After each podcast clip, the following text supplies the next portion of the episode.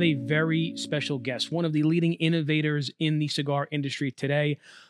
I have the pleasure of being joined by one of the best dressed and stylish men in the business, and also Michael Herklotz is here Oh, as good. well. So, uh, but Michael Herklotz, Hey. legend of the cigar industry, now a I'm not dead Ferio. yet, bro. Now, uh, no, no, no, no, no. You're what? What? You 25, 26? Yeah. Years in, maybe. now of Ferio Tego, formerly of Nat Sherman, formerly formerly of Davidoff. You have just been a class act, man, from start to like the classiest brands, the most stylish, the most innovative. Like, how did you how did you get I'll into take that? Like, like, like, did you? So I'm guessing you have like a style, like a in terms of um, obviously in terms of life, but that you like you only go to the next thing if it kind of fits your your style. So when you went from Davidoff to Nat Sherman, there must have been a reason for that other than like, oh, they paid me well. Like they must have had a similar style or uh That's you know what I interesting. mean? Yeah, I um I resonated or the the the brands resonated with me. I mean, of course, Davidoff as a consumer, the Davidoff brand and ethos, philosophy, just you know, it, it created this this sense of real admiration, but aspiration Mm. certainly. Um, so the opportunity to work for Davidoff, especially in retail, Yeah. was quite an awesome opportunity because really Davidoff was born out of a retail shop. right. And so those who are fortunate enough to work in retail, period, are really carrying on that legacy. But to work in retail um, for Davidoff, you really were the the torchbearer hmm for the the Davidoff legacy. And so that really resonated with me. It was an awesome responsibility. Ultimately, I led those stores um, in New York. When I joined Nat Sherman, funny enough, it's an interesting, um, similar story. A person first, then a place, then a thing. Um, and Nat Sherman had that same kind of arc. Um, it was it's an American story where Davidoff was not an American story, but similar. And so you know, I never thought of it that way, but I, I think certainly um, that level of authentic, authenticity to the story, rooted in a place, particularly Nat Sherman, rooted in New York, that meant so much to me as a city. Um, so it was really great experiences. I mean, almost uh, it was nine years with Davidoff, nine years with Nat Sherman, um, four years before that in retail in Boston.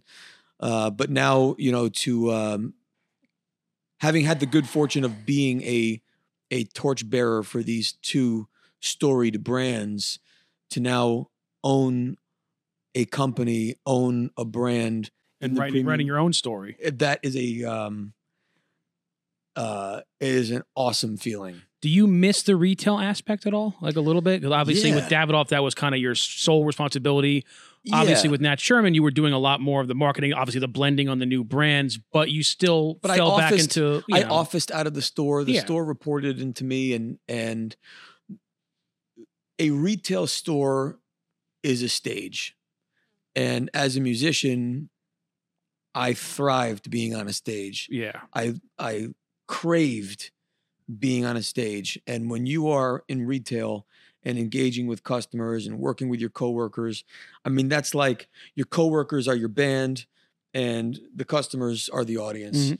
and every day it's different even though you're in the same you're on the same bandstand you might be playing the same songs but every time you play them the audience is different the vibe is different. The experience is different. Yeah. so i miss that um, and i miss the the diversity of retail um, that i got to um, i got to be meaningful and play a meaningful role in in lots of brands and lots Right. of companies uh, that was really special but um, you know as as wonderful and special as all of that was bro none of it comes close to the way this past year and a half has Right. felt I mean, listen, all the hard work you've put in, all the innovation that you've made, particularly with Nat Sherman, but even in the Davidoff stores, you have built such a reputation for yourself. I mean, like I've said many times, you know, when Nat Sherman unfortunately shuttered, you were like, you know, the number one draft pick. I don't know if there was somebody more talked about as like a free agent in this industry. So to see all that come to fruition and you're doing it so well, the recognition that you've gotten already for your brand. Like it was a, like a seamless transition. There wasn't like a no one was questioning like, oh, I wonder how this is going to be. There's a lot of guys who are well known from a big company go out on their own.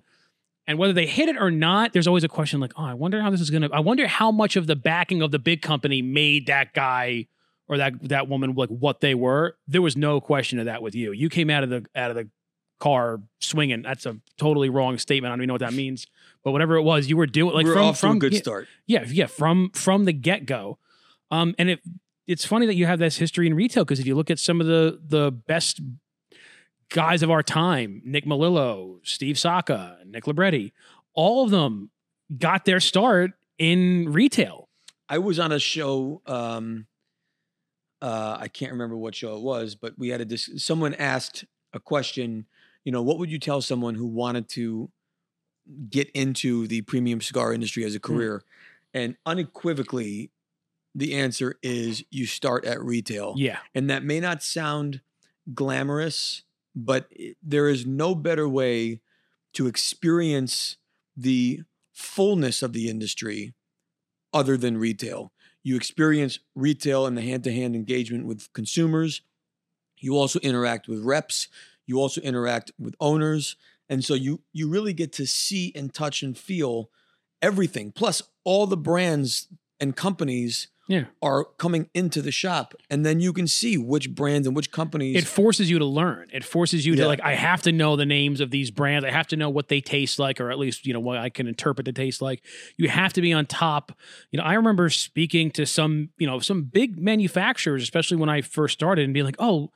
You know, obviously, when you're young and you're very curious, like, oh, I wonder what this guy thinks about this brand, and they would have no idea. Like, like, what brand is that? I'm like, oh, you don't, you don't know. it's know. very easy you know I, I experience this now it's very easy to get caught up in your bubble right? um Because in some ways, you have to. of course you, have, to stay focused on like I can't worry about too much about what other people are doing. yeah because you have to execute your vision. but um i certainly think it is important to pay attention and you know the other thing about our industry as opposed to others is our competition for the most part really are our friends. Yeah. um, there are a lot of you know there are other subcategories of this industry where someone from a, a competing company walks into the restaurant you're dining at and y- you need to leave. Yeah, from a compliance regulatory standpoint you Mm. can't be there. You have to leave.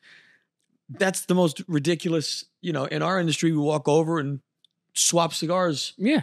with our peers A lot of them work with each other. Like the, the collaborations have become a, like a a- huge thing. It's, it's a great it's industry. Yeah, I feel so lucky to have been now whatever 23 24 years something like that.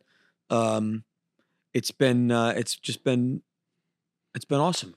would you ever consider maybe, maybe it doesn't necessarily have to be branded Ferio Tego, but opening up a retail establishment to kind of put under your umbrella? When I was first trying to figure out what I was going to do next, a, a piece of me looked uh, considered retail, but now that we are so far along with Ferio Tego as a brand and a business and and growing the way we're growing, looking at the demands now as a brand owner, uh, having to be in market, visit other stores, support, you know, all of our retail partners, plus still manage factory relationships Mhm. and get down the the idea of being tethered to a brick and mortar business, at least at this point, I don't think um, makes a lot of sense. Yeah. But who knows what the future holds? you I mean, it's tough. The only person I really know, I mean, obviously Davidoff has their stores, Altadis and General through their own way have stores.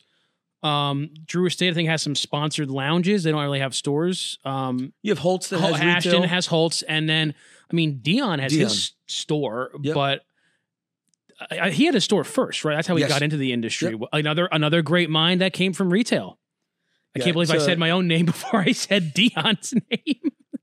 it's it's uh it's a special business, retail especially, and and you know there are there's at, there's nothing that you can't acquire today sitting on your toilet, right? You can buy anything you want. So having brick and mortar retail is an awesome responsibility to over deliver on Yeah. experience, to exceed expectations. in every way. Uh, you know, that is the brick and mortar retail experience of the future. Cigars are just one of those really interesting industries where the brick and mortar experience offers you an experience. If I want to just go buy sneakers or like a t-shirt, I don't need to go to your store because like I can just get, get it online and getting it in store. You're, you're not going to provide me with like a, something extra special. Maybe there's a few mom and pop clothing stores that will do that or if you're super rich and you go to like a Saks and they'll take you around. But for the most part, like you're gonna just gonna your pants are pants, and you're just gonna go buy your pants, whatever size you're buying. Pants are pants. Yeah, unless you're buying Brioni, like your, your pants are your pants. That's the takeaway, I think, Exactly. of this podcast. Yeah, that I- should that's what I want people to remember. Pants My name pants. is Michael Herklotz from Ferry Otago, and pants are pants. we should make a private label called Pants or Pants. We'll, we'll talk about that later. Uh, but the cigar industry, at least in a, in a good retail establishment, from something big like a Casa de Montecristo or a CI, or to a local mom and pop lounge like a you know a, a Sanj's in, in New Jersey, which is a really cool store. You they there's an experience to going there, and um, I think manufacturers, and this works kind of to the detriment of online, but um, a lot of manufacturers do a lot to support brick and mortar through you know the TAAs or a lot of in-store events or making store-only cigars. Um, do you? I know you did a TAA, but do you do any other kind of special store-only lines? We or is that something you would? We haven't uh, the the the advantage and disadvantage to our um, Ferio Tego beginning was that we really did not have the opportunity to kind of slow roll Right. we launched in four months with nine blends Yeah. and two limited releases. Yeah, we talked about that last time that that was kind of tricky waters to navigate of already having a reputation, but also being brand new. Yeah. So with that in mind, as we as we've continued to grow now, we're 10 months in market. Um, we are so focused on maintaining and preserving these nine blends across their 42 unique uh, cigars. That is as much, if not more, work than what it takes to create something new. Right. And I mean, if I have a a real um, foundational philosophy, core is king. Oh yeah. When you create something, you need to preserve it and maintain it and keep it perfect every time it comes to market. Because as as much as we love new, fun, small batch things, what keeps the lights on in our buildings are core products that people can depend Mhm. on and turn to any day, anytime, any place. And so, as much as I would love to kind of get more creative and do some of these small batch fun projects, and we'll get there. yeah. Um, TAA is a great example of that. You know, really, we are squarely focused on on keeping our core, preserving the quality, maintaining our inventories, and keeping it in stock. Now, do you find that difficult with the the kind of the changing of buying habits in the cigar industry? You're seeing, obviously, like you said, core is still king, but what used to be, and I'm making up these numbers, ninety percent of people just want, you know, wanted their their standard box that they can get every two weeks or every month. You're seeing a big shift now into people who are really only smoke a, uh, like a lot of variety. People really shifting their taste more towards something limited or something rare. Do you see that becoming like a long term issue, or do you think it's just gonna? It's I just the wouldn't call it an flows? issue. I just call it a um it's it's the reality of Mm. of consumerism today.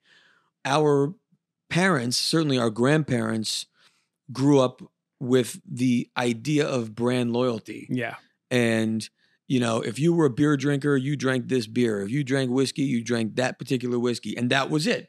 And even though this person might love Seagram 7 and that person loves Canadian Club and you like Crown Royal, and they're all Canadian blended whiskeys and they may not be that different, brand is brand Right. and that's it.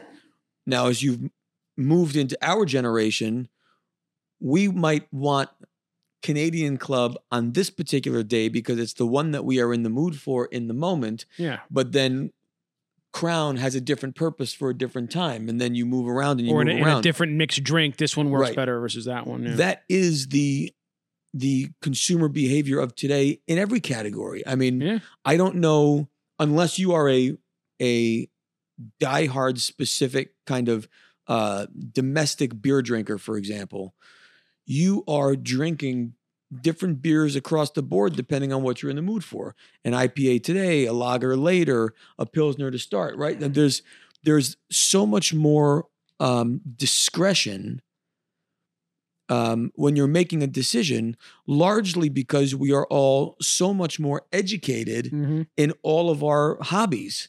So I believe that our goal is not to be the one brand people enjoy, but just to always be in consideration as people look through a humidor to say, well, I know for sure there's something in this lineup that That's what I I'm saying. love. 'cause Get, getting in the rotation is That's like it. is like the goal because Yeah. you can get in somebody's like popular rotation. And if you look at our lineup across our nine core blends, and then you add to that the the Ferio Tego um, annual limited releases, uh, releases, that's eleven unique blends. We are by ourselves our own rotation Yeah. from lighter and smoother and sweeter and creamier to fuller, richer. I mean, don't forget we manufacture in all three manufacturing countries of origin. Yeah. There are very few companies that can make that claim, let alone one as new and and boutique as we are. Um, so we really do offer something for everyone, and that's what I think is so special about our portfolio. If you look at the Metropolitan, all three countries represented, Timeless Collection, two countries represented, and from from seven dollars to twenty two dollars, we really offer something for Right. everyone, and that's a nice thing to say. But it's really nice when it's true When it's and we can stand behind it, and and, Yeah. and the facts are the facts. It's funny when you said the uh, you know you've been around for ten months. I feel like you have just because of your own legacy and the fact that Ferio has already been so like so, like solidified in the industry. I'm like that's only you've been around only like ten months of like having your product out. Like you feel like one of the companies that's been oh yeah Ferio is just like Foundation or Crown Heads or like it's just one of the companies that's been around for a while. But I guess it's you guys just your your logistics, your plan of attack from from the get go, your focus on uh, like the core brands, and you're not worried about like the gimmicks or we got to do this fun crazy thing. It's like you're going to release your your uh, Generoso and your Elegancia every year, but you want to focus on core. Now, I will say this year saw the introduction, something that we're smoking right now. Would I call? Would we call this your first like limited edition? I get, I, or do you consider Generoso Elegancia lim- like how No. would you how would you classify? it? Generoso and Elegancia are, are annual limited releases. So I don't consider them limited editions because we make them every year. They are, of course, limited in their limited individual quantity. production per year, Right. um, but they are intended to be ongoing. So it's an annual limited release. The first true limited edition we did was Timeless TAA. Yeah. Um, but that was for a very small subset of stores. We only made 700 um, units of 10. This at 2,500 boxes of 10 and available to everyone is really the first mainstream limited Right. edition under Ferio Tego. So tell us, this is the timeless 10 years. limited. Is it how do you put like limited ten years, limited edition? Timeless 10 years? 10 years. Timeless ten years. Yeah. Okay. So tell us a little bit about the blend. You know, which which factory did you go to? How long has this been in the works? You know, give us the whole origin story. But, but by the way, that ash is going nowhere. You know, I I dumped mine just because I didn't want to wear it. That's what And I'm I've- worried about. But like, I don't. If, if I go like that and it's not moving, I don't like to pressure Yeah, it. yeah, yeah, yeah. So- no, I agree. That's that's solidly on there, man. But I just didn't. I was trying to avoid one extra blooper reel in this podcast of Uh, I have, I have so many. Or just like it- in the middle of an interview, I'm ah crap, it's just all over me. Uh, so this is celebrating 10 years of Timeless. So Timeless was released in, it was created in 11 technically, but we officially released it in 2012. Oh, I feel old. I remember that. I Yeah, rem- like I remember like, oh, this is like a Nat Sherman brand. This is cool. Like I remember being 22 and seeing this. Well, seeing thanks this for launched. adding 22 to that. that. Now you make me feel old. Thank Ah, you. like I said, you're what 38, 35. nice. Um, in my mind. Uh, oh, so we're celebrating 10 years of the Timeless brand. Of course, many of those years were under Nat Sherman International, but it was the first project I developed. right. Um, How long were you with Nat Sherman at that time? uh, no, um, days. Oh, that was so 2011 is when you first started. With Yeah. it. Okay. Yeah. And Timeless was the first clearly that's that was the direction. It had to look different, feel different, taste different. You know, we had to start this new chapter, and so that's really what Timeless did. Um, and you know, w- during the Nat Sherman time, of course, we were planning out a 10 year celebration. Um, unfortunately, the company concluded before The we brand could, outlasted the company. we could, yeah, that's right. Um, but now as Ferio Tego, we were able to acquire the brands, as we mentioned in the last show. Um, and we really wanted to celebrate 10 years of Timeless. Um, so, Timeless, the first blend is what we now refer to as the Timeless Prestige. Mhm. We did that, uh, still do that with the Quesada family in Dominican Republic. So it seemed quite appropriate to go back to the um, Quesadas to work on this 10th anniversary. Um, Timeless is also made in Nicaragua with Plasencias. So we have some Nicaraguan in this filler from Plasencia. So it really represents the two countries and two partners Hmm. that uh, have made Timeless so successful over those 10 years. We just did it in one size, five and three quarters uh, by 54. Um, the wrapper is from Dominican. And Don't see that a lot. yeah, you know, um, there was a time when when boasting about a Dominican wrapper was a very unique Yeah. thing. I think it speaks to the accomplishments of of Dominican that maybe it's become less of a of a a, a point of bragging because Dominican is growing such tremendous wrapper that it's it's less of a unicorn and more mainstream. Right. Um, but we found this this wrapper, um, and it just adds this um, this sort of underlying complexity on the finish that I I did not find in other wrappers that we kind of played with once we established what the what the blend was going to be, um, and we did play in different sizes. Mhm. Uh, I typically blend in a six by fifty because it is the most dead center now to kind of go up Right. and down. The ratios of filler to binder wrapper, it's, it's similar enough to a robusto or a lance. You know, it's it's kind of yeah. So historically, like when I first started learning about creating blends, we would blend in like forty fours and forty sixes because you might take it to a fifty two and down Yeah. to a thirty six or Yeah. thirty eight. But today, you rarely Go go, up to a below 60, a yeah. 46 or a 40 Mhm. from mainstream sizes, and you must consider a 60. right. So this was a blend I was playing with, and we were playing with it in different sizes. But man, in this 54, it really stood out in a way that it didn't in the other sizes. And I found it to be, even as we tweaked fillers, uh, proportions of filler, it always just just sang in this 54 in a way that that the others, though delicious, the others just didn't do. Mm. Um, and so we only made 2,500 boxes. Um, when they're gone, they're gone. One size, one blend. Um, we're we're sort of debuting this brown and gold uh, motif, which Timeless has never had. Hmm. Um, and you know, I'm really really proud of it. We just started shipping last week, so you know, I'm just starting to see it now engaged and see some reviews and see some feedback. Uh, Oh, it's it's fantastic. It's got this leathery zest to it that I'm really into. Um, it's it's definitely a good after after lunch cigar, especially after the lunch we had, a couple of big sandwiches.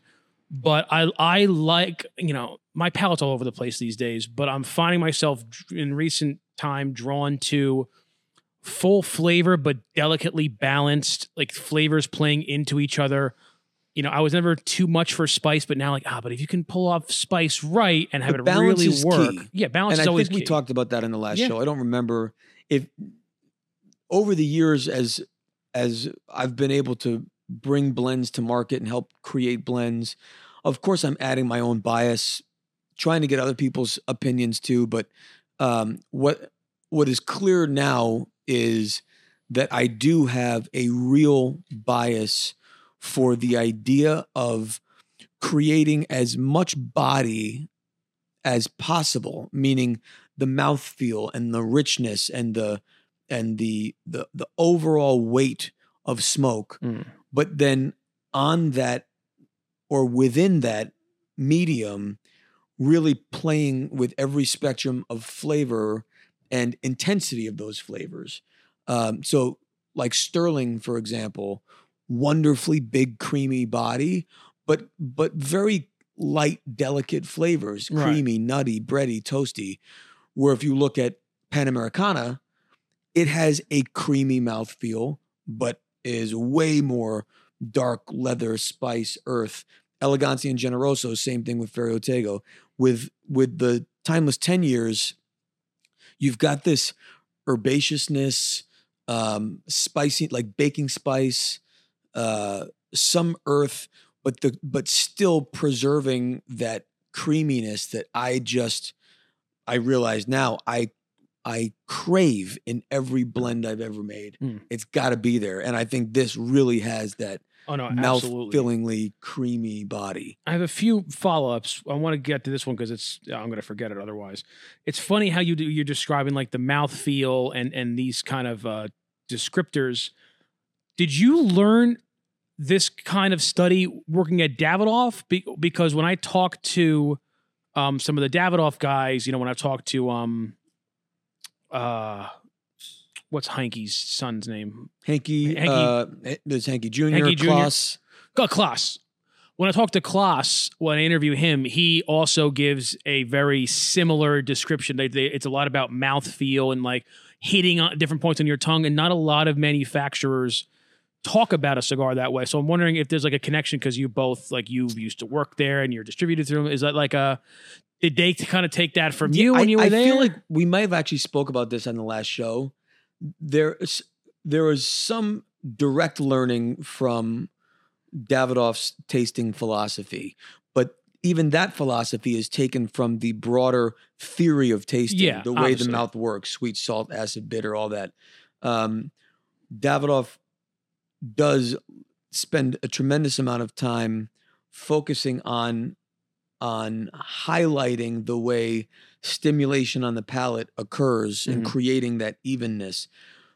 My approach is less about um, focusing on the the for lack of a better word the geographical regions on the palate and their um, their stimulation and impact and my approach is much more culinary wine um, there's much more feel um, feel and flavor as opposed to simply um, stimulation and condition right.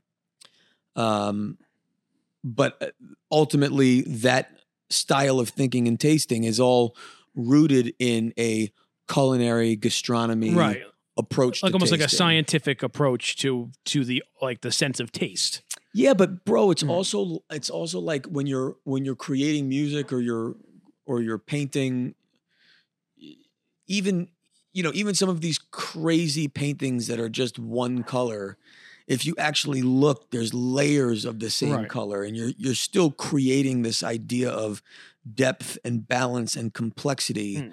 Um and I, I think that is really rooted in art Yeah. in in creative art. I mean, culinary is creative arts, painting creative arts, music creative arts. you have to appeal to to one of the the uh, actual senses, but you need to appeal to something deeper for it to be. like you can have food that tastes good, but then there's food that like makes you feel a way. Like it makes you feel like there- there's a painting like oh, it's a nice drawing or a nice painting, but then there's a painting that makes you feel a certain way. And I I feel like and that's like when critics make their living, in my opinion, kind of removing the passion and soul and just trying to look at things in their in their most kind of scientific Yeah. raw way.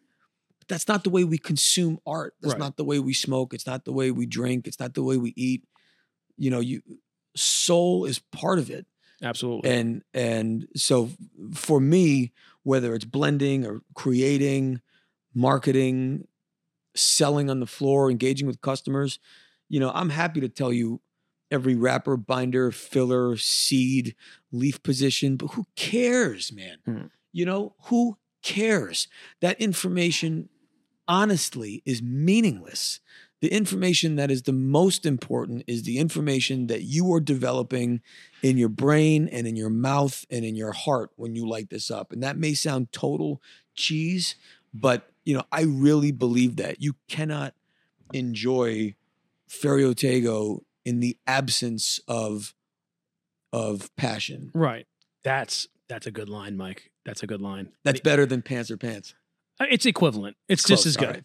Um, so back to a little more of the of the technical aspect. Uh, when you were talking about when when you were, you know, creating and you were. I you just were said the technical doesn't matter. I know, this- but I had a whole big, I had a whole thing lined up. ahead. I had a whole thing lined up, and I'm like, I can't. I know he's gonna yell at me, but I can't lose this. It's unbelievable. Well, because um, brands today, brands like yours, where you don't have your own factory, you work closely with with several different facilities. Um, people, a lot of people take different approaches to that. You have some guys who are just like, hey.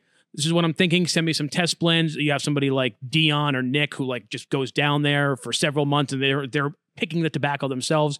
What is your approach to the blending process? Now, obviously, you you trust the Plasencias and the Quesadas implicitly that if you call them up and say, here's what I'm thinking, you know you're going to get something in the ballpark automatically. But do you find yourself going down to their factories and doing a lot of hands-on work? Well, I certainly did, and hmm. that's that is where the advantage has been. Having spent ten years traveling Dominican Republic, Nicaragua, Honduras, with our manufacturing partners, working on blends, tweaking blends, you know, kind of creating ideas and blend ideas that we would keep a record of, have some samples of, but without necessarily a a project to execute them Hmm. on. Um, we're fortunate that that we have quite an arsenal of of memorialized ideas that we know work. That is very easy to say, okay, blend whatever, 57. Can you remake that sample for me? And let's make it in these four sizes because I have an idea for this. So that has given me um, a lot of advantage as we've rolled out Ferio Tego because I have not had to spend as much time in the factories um, as I probably would have or certainly did in the nine years that I was with Nat Sherman. Well, it's got to be tougher now with you. Like, all right, it's one thing when you're part of a machine and your part is to go down there and work on these blends, but now you are running the whole machine. Uh, So, like, it's there's a lot more. Uh, there's a lot of other aspects of the business that are going to require your attention. Right. Um, and so I would say from a historical style of how I approach creating, maintaining, and preserving our products, it was very hands-on. Right. Be in the factories, be in the fields, spend time with our partners and and do the work together. But then ultimately trust them to do the work. I mean, that's why they're a manufacturing partner Right. and you know i no no criticism to those that go down and watch every single production and look at every single cigar as it rolls off you know if that's the best use of your time do it that's what works for you that doesn't work for me Right. um, and especially now, you know, historically we had salespeople in the field, we had marketing people, we had these people, that people. You know, we had we had the advantage of enterprise level Right. support. Today, um, we are fortunate to have distribution with Davidoff USA, so that is taking care of the sales. But everything else non-sales related is Brendan Scott and me Right. standing in a in a factory in Nicaragua watching every cigar being rolled when I can't physically roll it. You know what I mean? Like Right. that's not my job. It's not the best use of my time. And Right. so I, it's it's much better for me to be able to be in regular touch with our manufacturing partners, to keep track of things, to receive samples of each production as they come in, monitor as we go, but for right now and let me tell you I miss it. I mean, Hmm. you know, no different than retail. I was in a factory every four to six weeks for nine years. It was a huge part of my life. Right. I really miss it. But these are the realities of of now, and and I have to be uh, open enough um, to look at the realities of our business. And as a ten month old company, if I can trust our manufacturing partners and reallocate my time where there's a a, a better return, Mhm. Then that's what I need to do. And so that's what I've been doing. You keep saying that 10 months. It's crazy. I know, impact. it's crazy. It's crazy the impact you I mean, you got two in Dojo's top 10. That's- well, that's technically, we got two in Dojo's top three. Three. Yeah, We you got got one, one and and three. That's it's I mean, insane. not to split hairs, but two and three sounds better I don't want to say nothing, but uh, um, so let's talk about the I mean, uh, those those two cigars, the Generoso and the Elegancia, we obviously went into the blend and the story behind them uh, the last time we had the pleasure of talking. But now you have, you know, the the 2022s. Tell us a little bit about, you know, what someone can experience. Are there going to be subtle differences like you would find in a wine vintage? Um, how close do you, you know, do you keep the tobaccos the same, or do you try to blend? It might be a different blend to keep the flavor similar. How does this process work now Here's- that you're doing I've- vi- like I've- vintages? I've tried to perfect the way I explain it. Mm. Um, so let's try a different way. Let's say Elegancia is blend A and the Generoso is blend B. Once we finally got to those blends and we put them into production for the 2021s, we said, okay, this is the final, this is the final, approved, go. Right? Mhm. Then they got made. If it were a core line that we were preserving and maintaining over time, we would be replicating the next production to the last production. Mm. So rather than saying prototype blend A, execute blend A, to do the next production, you would say, okay, production one A, we blend to that. right. So And even if you have to we tweak fillers again- or so, you've got to tweak some fillers or something to, to replicate the flavor. so that it is absolutely exactly the same experience Right. going to market for production blend 1B. So that's what you uh, do with your core lines. That's core. That's That- timeless. That's, right. metropolitan. With Ferio Tego, we are now saying, okay, for 2022, prototype blend A, make it again. And we explore blend A not in the context directly to blend A first production, but to blend A prototype, original concept of the blend experience, and tweak it to taste its best. That should basically net us out where we were. right. And so smoking elegancia and generoso personally side by side, they are unrecognizably uh, they are they are the same.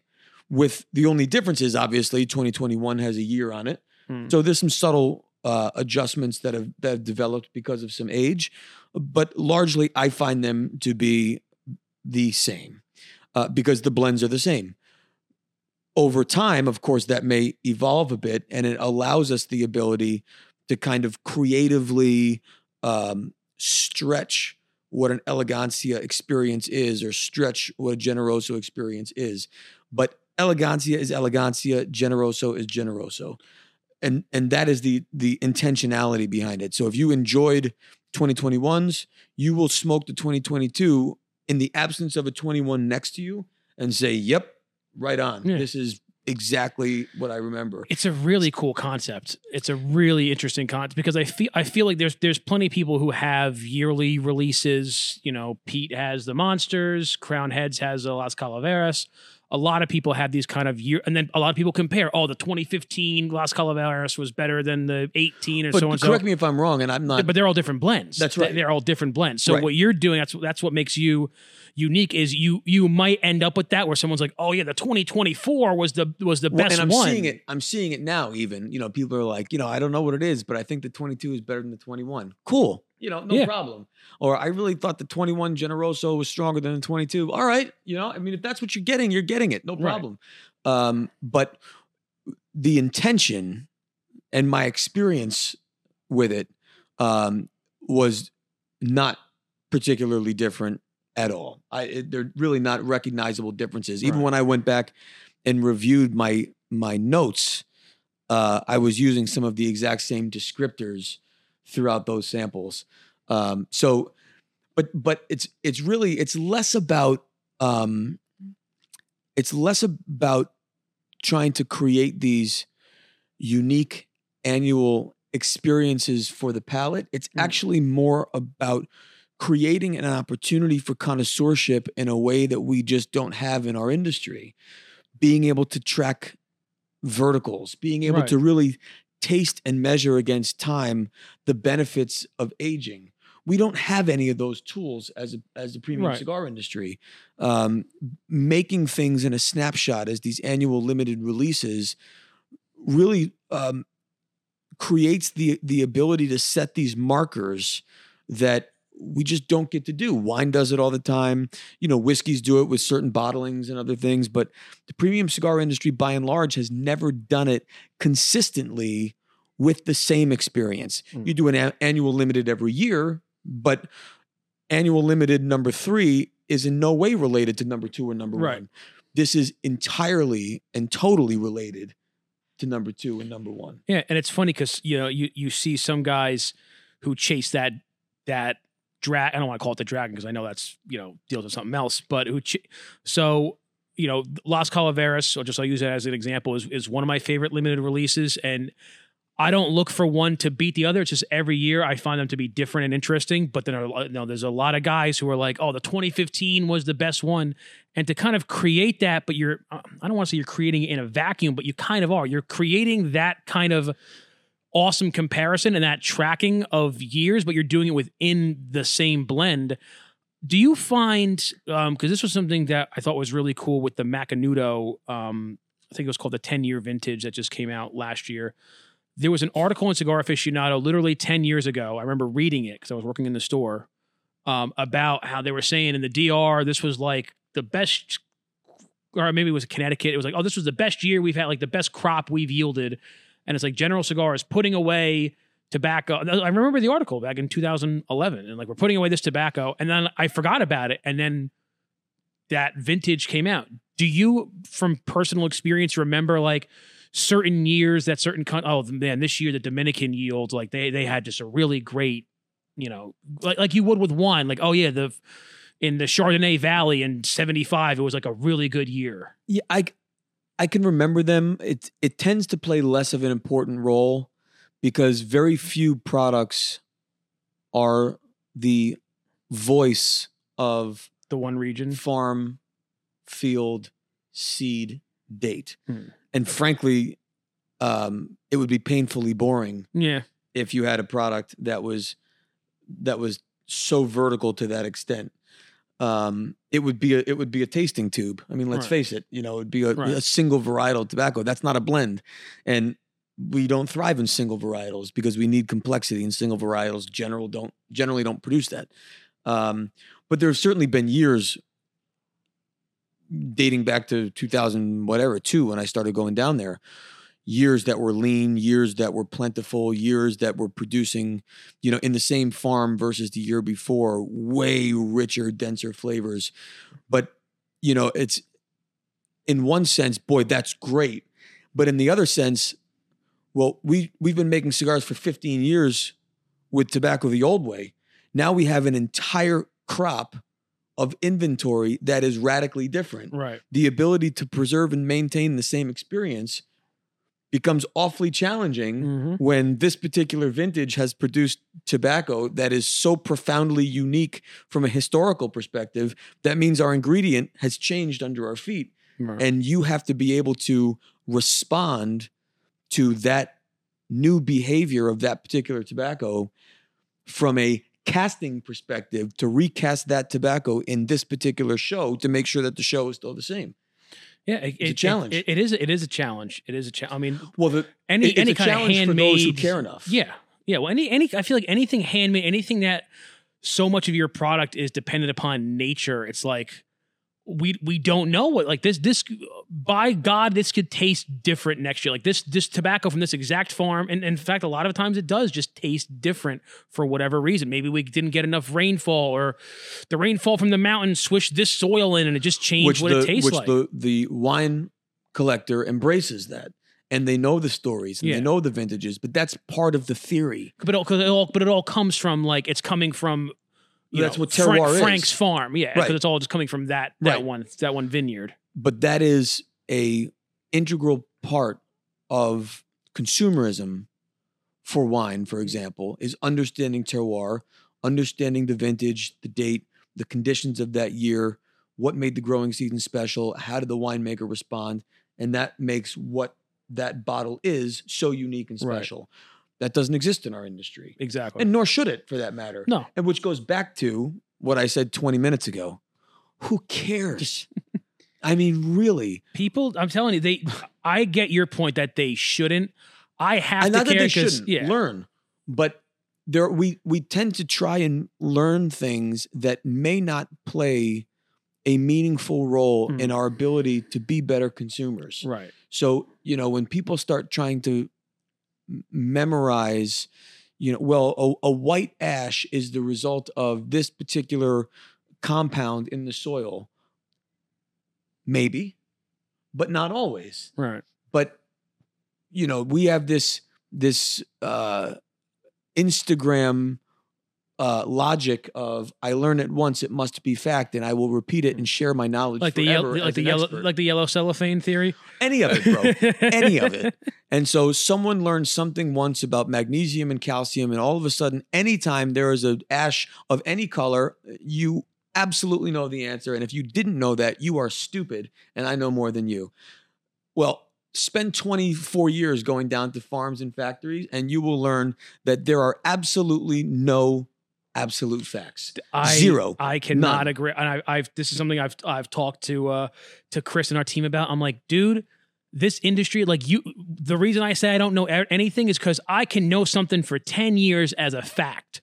Like this, this is the fact of this thing. And then you talk to somebody like you, or I talk to Carlito, or I talk to Pepe. They're like, oh no, no, it's actually this. And I'm like, what? People have different interpretations of things. That's what But makes that's- this industry so unique. But here's the thing, man. If you make a living, you have to feed your children on the facts about handmade premium cigars and tobacco and farming and curing and fermentation and aging, then you need to spend every Mhm. waking minute knowing that information and staying on top of it and learning as it evolves.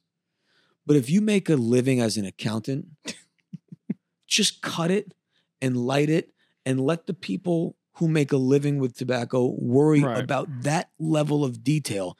Because if you aren't paying and listen i don't pay attention to every detail every year of every everything from a farm level fr- from a from a fertilization perspective and every because honestly for me i don't care either. Like i can't possibly know or learn what i would have to to be an expert Right. which is why You we went to the have experts. Quesada, Plasencia, and Camacho.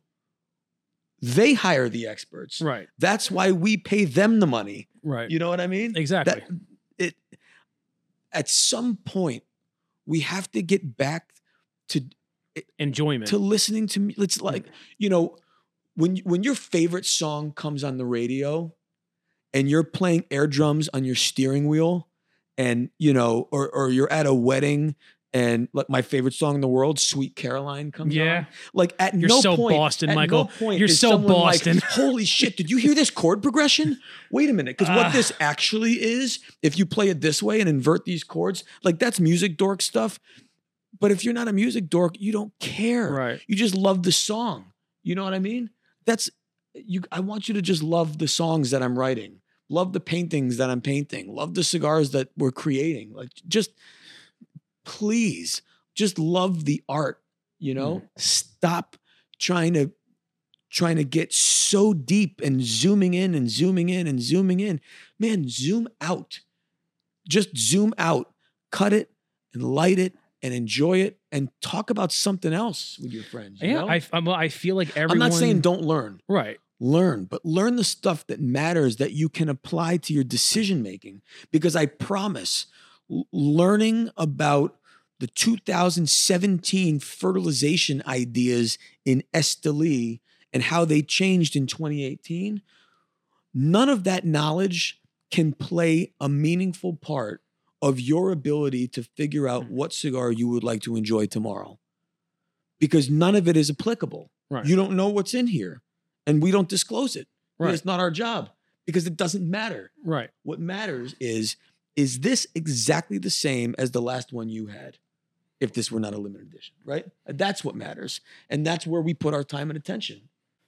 I couldn't have said it any. I, I, I could not have said it any better because that was beautifully. I hope said. that doesn't sound like really. No, I mean, listen. I'm gonna get I'm- shredded for that. No, I, think. I think a lot of I of am people. gonna get total No, you're not. comment No, hate. I- Keyboard warrior is gonna destroy me. For No, that. I think But a, I think a lot of people. Listen, I true. am I am totally guilty of it too. I was watching with my girl the other night. We were watching a movie, and you know, I'm a total movie nerd. And every five minutes, I'm like, "Oh, did you know that he shot it this way because of this?" Yeah, shut and, and a line now. I'm the I'm Right? the, I'm bad We are with it. never I'm watching a bad with movie it. together. I'm bad with it. Never.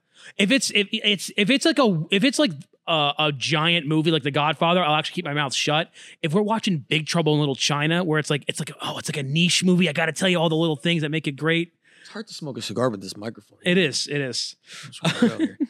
But I think you're right. And I think people, especially in this social media age where they need to seem self-important, they need to seem like they're contributing. Oh, well, I found that last year's Ferio, like, you know, I think the because I read about the the weather cycle in Esteli, and it's like, dude, you do like I'm not using 2021 in my 2021. right, like you know, the I'm the- using like 2012 to 2019, maybe. No, you 18. you you that is an incredibly well thought out uh, sentiment that I think because if you, if you and, and we've talked about this you know offline some of the issues we see and some of the kind of infighting we see in this in this industry is not necessarily from manufacturers but fans people on different forums and this is the, these are the kind of details that they fight over is these small picayune things that like hey does it does it matter like did you enjoy what you smoked great you know?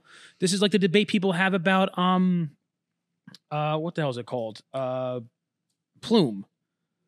You know? Like it, it's it's a constant debate that that a lot of customers have. They think it's like this grand conspiracy that retailers created.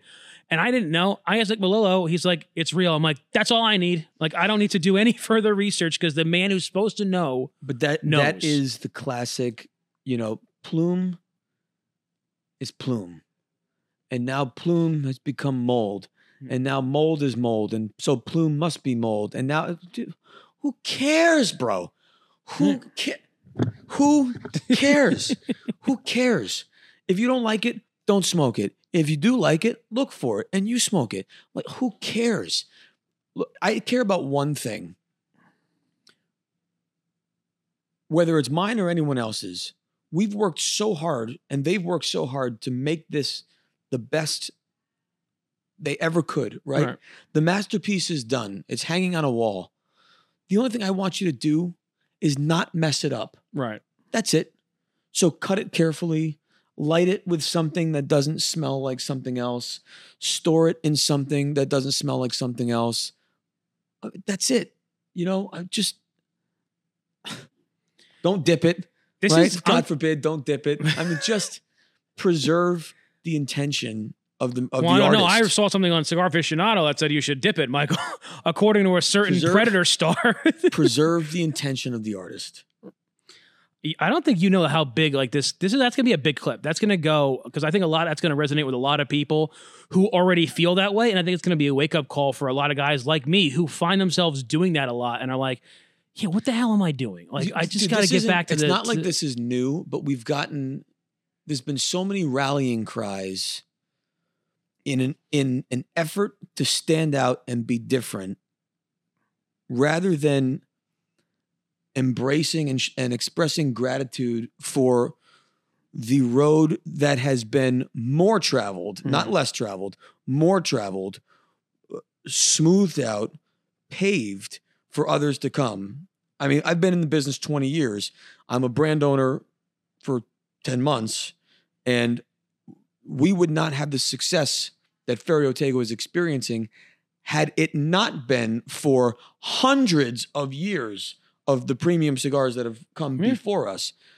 For any one or any company or any brand or anyone to suddenly evangelize an industry in, in a way that suggests it has all been done wrong before plume isn't plume anymore it's mold and this i- you know this isn't this now it's this you know someone needs to read a book or watch a movie or talk to anyone who has made a living in this industry longer than a year or two years and and you know y- you will quickly realize that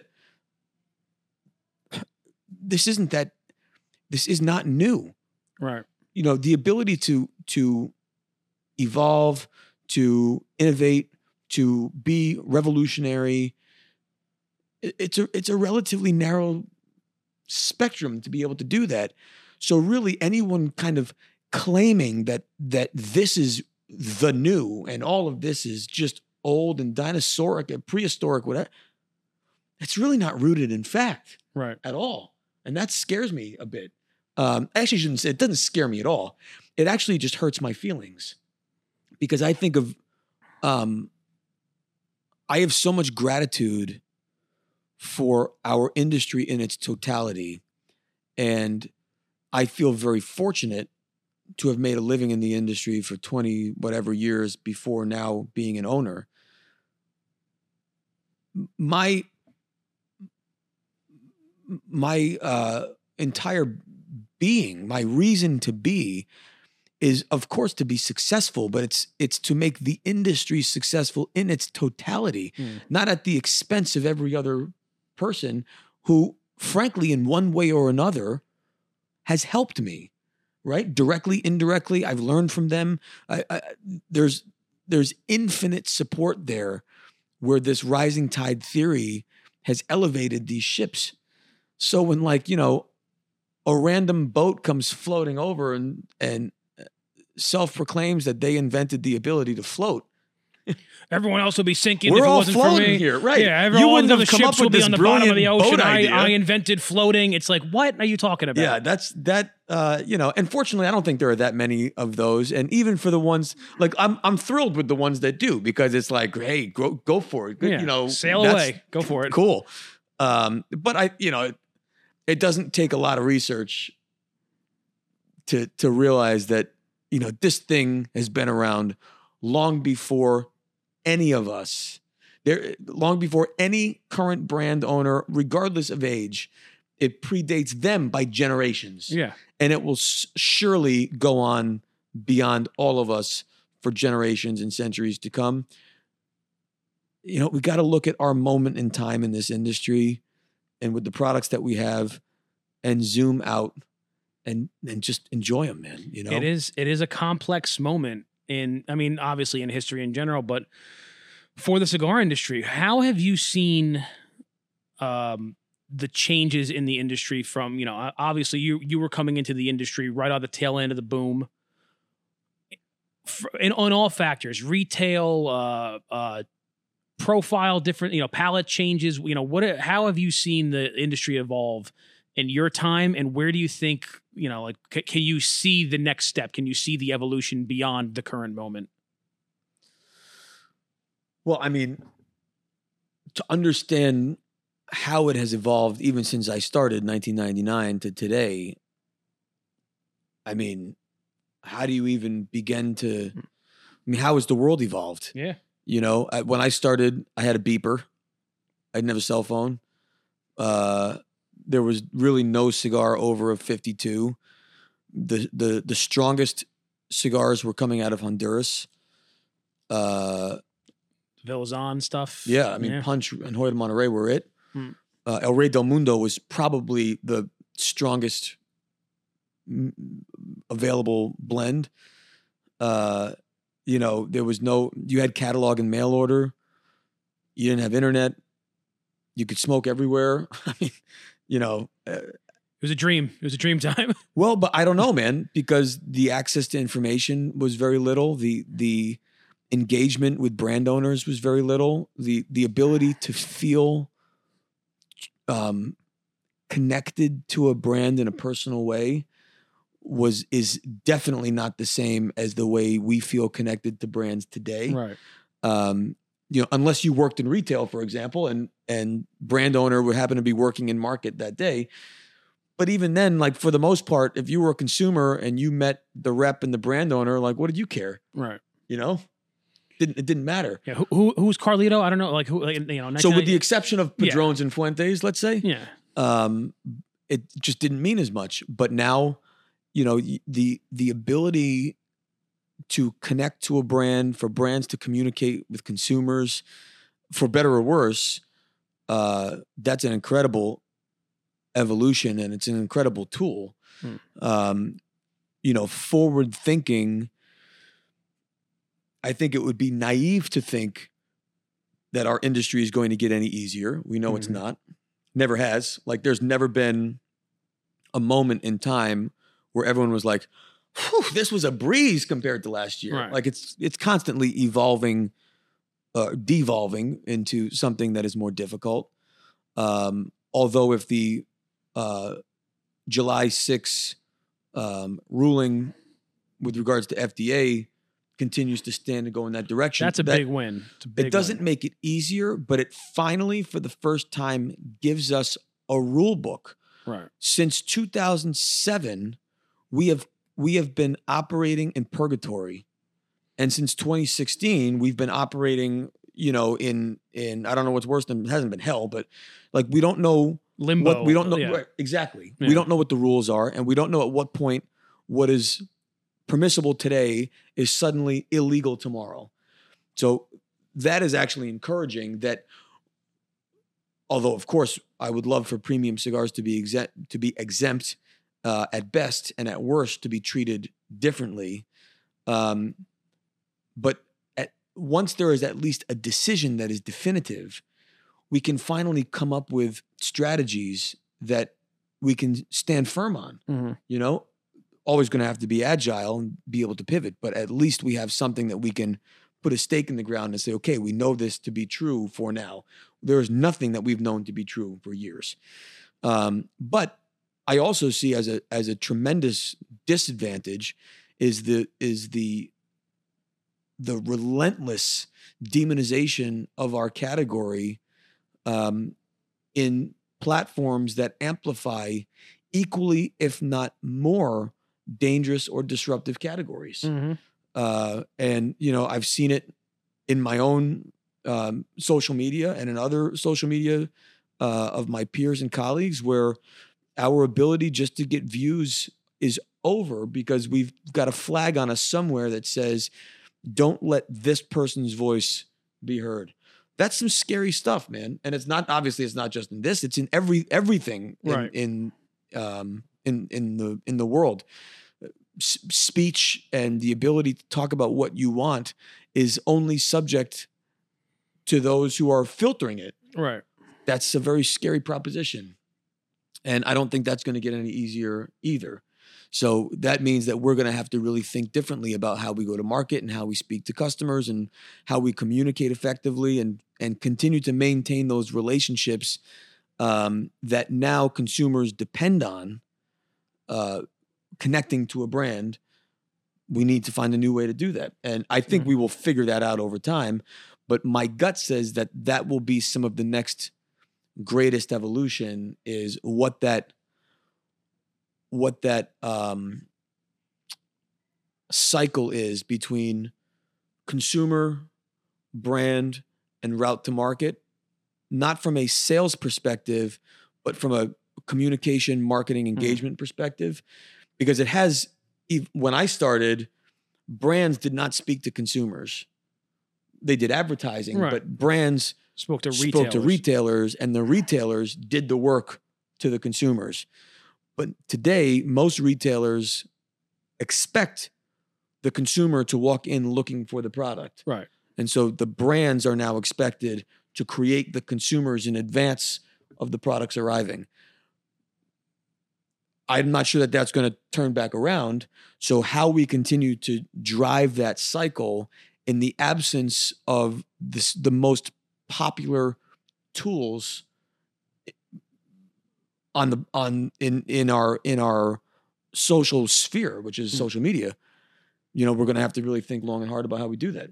Yeah, I mean, it, it's been restrictive even even since my my first days here, and u- utilizing certain tools. We've always not been allowed to use it. Uh, use certain uh, advertising avenues through social media, but I think you're right, and, th- and this kind of brings me to um, what I wanted to to finish up with today is um, you know this way of engaging with customers, or or at the very least retailers. Um, one of the big ways that, that that's always been for our industry is obviously the trade show you attended your first trade show as Ferio Tego this year, correct? This was your first one under the Ferio banner with Well, product. Let's be clear. There are a lot of trade shows. Well, the the the PCA. Now, uh, obviously, TPE is is becoming a major. So we did TPE, player. we did TAA, and we've done PCA. This is our first PCA, PCA. in July with product. How did PCA? Because because there was a lot happening at that. Like it was the day before, I believe, or, or I think it was the day before the trade show even started. That uh, the FDA announcement came down. what was your experience with the trade show? Obviously, there's been some issues with it, and then it being canceled for COVID one year. You know, it's just been kind of a you know competition from TPE. But I I, I heard some good things about PCA this year. I wanted to get your perspective on it. Well, so first, I got, just got nominated uh, or elected onto the board. Oh, that's right. Congratulations. That's right. Um, so I think PCA, and this is something that I feel very passionate about. PCA is not a trade show. PCA is a trade association, and I think it, very often PCA has been conflated with this idea of a five day event when it is not. It's a 365 day a year working association to advocate the actual purpose is is behind the scenes what they're doing. It's not just a Advocacy and trade support. show. Right. for the for the category for the industry. However, as part of that, there is a five day trade show and convention. Uh, I thought it was awesome. I thought it was awesome last year with no product and no samples and nothing but hugs and stories. I had a great time. In fact, I might go back to that next year because it was just so much fun and we didn't have to do anything. I'm kidding. Um, this year was great. We had um, it was it was very emotional. In fact, I, I said it in a couple of the interviews at the at the show. Um, you know, exactly one year prior, I was standing in a booth that had our logo. The only thing I had on display was an empty travel humidor and hugs and stories, and that was it. Yeah. And in exactly 12 months, I had a huge tower with our logo on it. I had a display case with nine blends. I had um, the 2022 releases of Elegancia and Generoso and a limited edition timeless 10 year and a tower. Wow. That was Plus a couple big ratings under your belt. Like it was. plus uh, monster ratings yeah. and uh, uh, 800 stores yeah. that are selling the product. It was a um, it was a crazy moment. One moment in particular, I'll tell you, I was taking the cellophane off the top row of cigars to put the boxes into the display case, as I've done since 2012. Right. And so, taking the cellophane off of Timeless and putting it back in a box was nothing new. I've done it a thousand times. But I had a moment where I was looking at it, and under the Timeless band was the exclusively for Ferio Tego band. And literally, it sounds totally uh, corny, but in the glass, as I was putting the box in the display, was the reflection of the big Ferio Tego logo. And I got very emotional I can imagine. because it was it was just um, this incredible full circle what we had accomplished in a year from an empty booth to a full booth no customers to 800 stores zero blends to nine blends. Uh, you know it was awesome. It was just awesome. And the show itself was tremendous. Um, you know there's i've been on a tour basically the last six months which i've kind of called my Ferio Tego gratitude tour, getting to as many markets as I can, Hmm. just to say thank you. You know, we we grew quickly, and that's in thanks obviously to Davidoff's uh, you know incredible network and and power of distribution. And so when you grow that quickly, you don't have the opportunity to thank every customer and say Right. how much it means um, to you that they are selling and supporting. So this show, really, our number one goal walking into this show was to say thank you. That was the that was the sole purpose for us being there was to say thank you for the consideration, thank you for the support, and ask for consideration if they weren't supporting yet, and to tell our story and explain why. And we had a we had a great show. We had a great month before. We had a great show. And we had a great month after, which to me is the most important because it means that we didn't have any artificial spikes right. that our our continued volume and growth is natural and organic and healthy. It's something that's sustainable. Um, and so if that is any indication of our continued future, you know, it's a, it's a, it's an exciting future. Mike, I got to say, I, I think that we're all very excited for the future that that your company is bringing. It's bringing a, a fresh perspective. It's bringing a lot of tradition along with a lot of new ideas. Uh, the blends have all been fantastic. This 10 year timeless was extraordinary. The burn was great, a great combination of flavors. I think it stands out among your portfolio. I'm very excited to smoke the uh, the 2022 Elegancia and Generoso. Um, but man, I'm I'm I'm serious. You are a great representative of this industry, and we're we're very excited to see what you and your team do next. Even if it's just like I know you you prefer to maintain core lines. You don't want to come out with a bunch of crazy stuff. You want to make sure that your core lines are getting the attention they deserve. And it's working out, man. Every, every everyone's extremely happy. You're hitting all these different demographics. Uh, you've done proud by the Nat Sherman tradition which I know probably means a lot because that was, you know, that was uh, many years of your hard work. You've done proud by that, and you've also entered into this this new arena, this this different kind of cigar world, and you've entered with golden wings and flying colors. So, uh, thank you so much for for joining us today. It's always a pleasure to uh, to sit down and chat with you, and just really looking looking forward to what you're going to do next, man. Really, it's uh, always always excitement when you're when you're working on something. So thanks again for stopping in. I appreciate your support, and if I can do a a quick Absolutely. straight to viewers, I uh, I just want to say thank you, thank you for considering our product, thank you for investing in our product. Um, I mean, we're a small family business. We're not a publicly traded company. You're you can't be a stockholder but you can be a stakeholder and and I really mean it when I say that when you buy one of our cigars, you become an owner. You've just invested in Ferio Tego and we're working really hard for you to make sure that when you spend your money on our brands that you are always getting more than what you paid for. And so we are we are steadfast in our commitment to that level of consistency, to that level of excellence and uh, and as long as Ferio Tego's around, we're going to keep doing it. So thank you. Well, thank you, Mike. Really, again, beautifully well said. You are a connoisseur of words as you are with cigars. Thank you, everyone, very much for watching. Make sure to check out all our great content um, now back on YouTube, Instagram, Facebook, and TikTok. And as always, keep them lit.